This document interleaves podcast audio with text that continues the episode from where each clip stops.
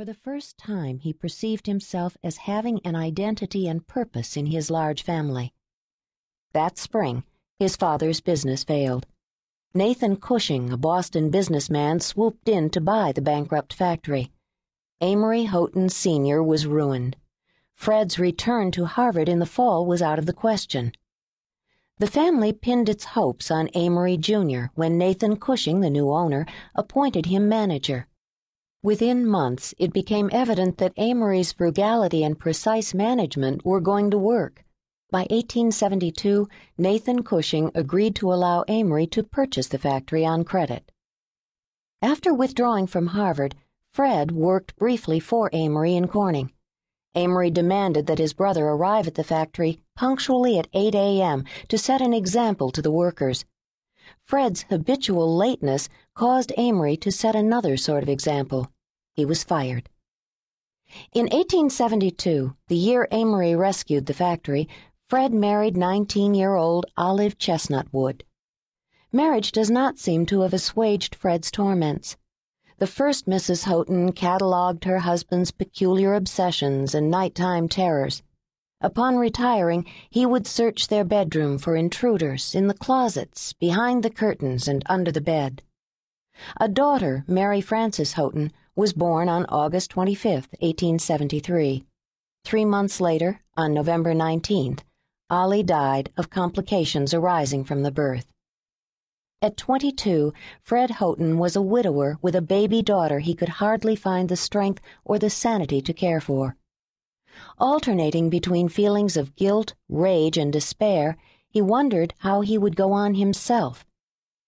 Fred's brother in law, John Linnan, hired him to work in the management of the Buffalo Scale Company. Recognizing that Fred was tortured with self doubt, Linnan skillfully nurtured his confidence. No man had ever taken an interest in Fred before, and his career flourished.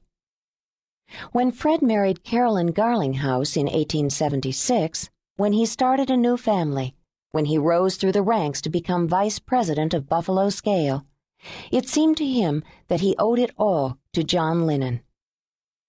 To most eyes, Fred Houghton was a success, a prominent businessman, the owner of a seven acre gentleman's farm a loving husband to Carolyn, and the father to three daughters by her Kathy, Edith, and Marion. But in private, with only his wife and daughters to see, recurrent chronic depression continued to torment him. In autumn 1892, John Linnan fell gravely ill. Responsibility for the day to day functioning of Buffalo Scale fell on Vice President Fred Houghton, who quickly crumbled under the pressure.